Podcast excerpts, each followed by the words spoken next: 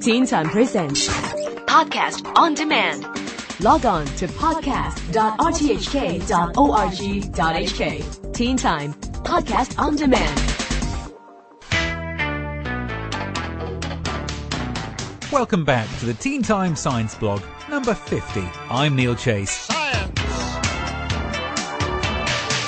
If you've been caught up in a long line at the supermarket, then you'll appreciate that it takes a long time to scan all the items in a shopping basket. Yes, barcodes on products help, but what if you could wheel your whole trolley through the checkout and it would register all your goods without having to take them out of the basket? Researchers in the US and Korea are working on that by developing inexpensive printable transmitters that can be invisibly embedded in packaging. The system could also collect information about the contents of a whole store in an instant, letting a retailer know where every package is at any given time. Special ink is used to make ultra thin transistors that can be printed on paper or plastic, and these printed tags are used already in many places, including passports and library books. But the advantage of the new system is that it is really cheap, and so could soon find its way onto the bag around your next loaf of bread or bag of rice.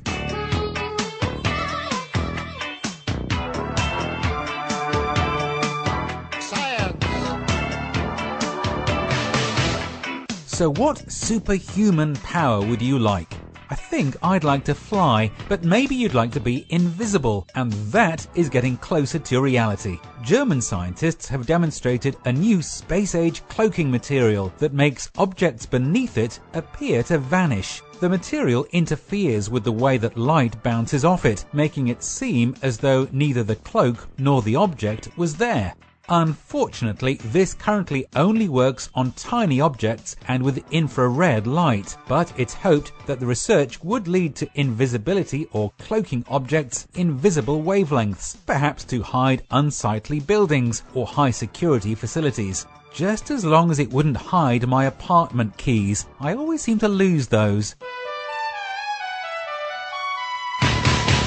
I mentioned before on the science blog that the bluefin tuna is under threat of extinction. The bad news last week was that efforts to ban international trade of the Atlantic bluefin tuna were unsuccessful at the Convention on International Trade in Endangered Species, or CITES. Populations of the Atlantic bluefin tuna have been declining since the 1970s, and despite calls from scientific communities to cut quotas and warnings about the risk of stocks collapsing, overfishing continues. Most of the tuna goes to the Japanese sushi market, and of course they don't want to give up on their tasty tuna. But there are other types of tuna that are not so threatened. So if anyone offers you some delicious bluefin tuna in your sushi, say no or in another few years, it may be extinct.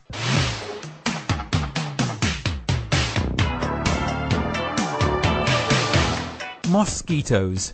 At best, they are an annoyance. At worst, they can be deadly carriers of disease. But what if those annoying bugs could bite people in a good way? That's what a group of Japanese researchers has developed a mosquito that spreads vaccine instead of disease. In principle, it's a great idea to use a swarm of mosquitoes to spread a cure or vaccine to remote parts of the world. The mosquitoes could even spread a malaria vaccine to combat the very disease they spread. However, this ingenious plan is unlikely to happen. For a start, the vaccine would have to be very highly concentrated to be able to immunize a person with a tiny pinprick. And there's also the matter that the bugs tend to bite some people but not others. And there are ethical concerns too. Is it right to change the DNA of the mosquito for our own benefits? And would there be any unknown side effects? So, at the moment, it's a great idea, but probably won't happen.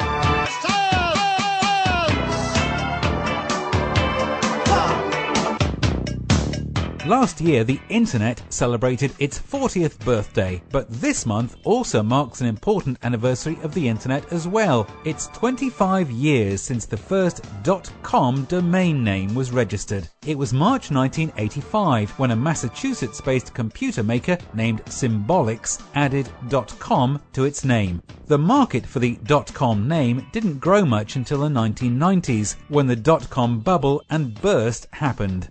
Of course, not all internet addresses are .com, as there are .org and .net and .hk and many others, but .com was the first and probably the most important. There are now 100,000 internet domain names registered every day and something over 1 trillion internet pages. However, in the next 25 years, it is likely that voice input will be more important than text input, and so perhaps having a .com name will be less important. But if, like me, you have your own .com website address, then you'll appreciate that it's still pretty special. I'm neilchase.com, and that's it for the Teen Time Science blog for now. Read it back anytime on the Teen Time website, and I'll be back again next week with more.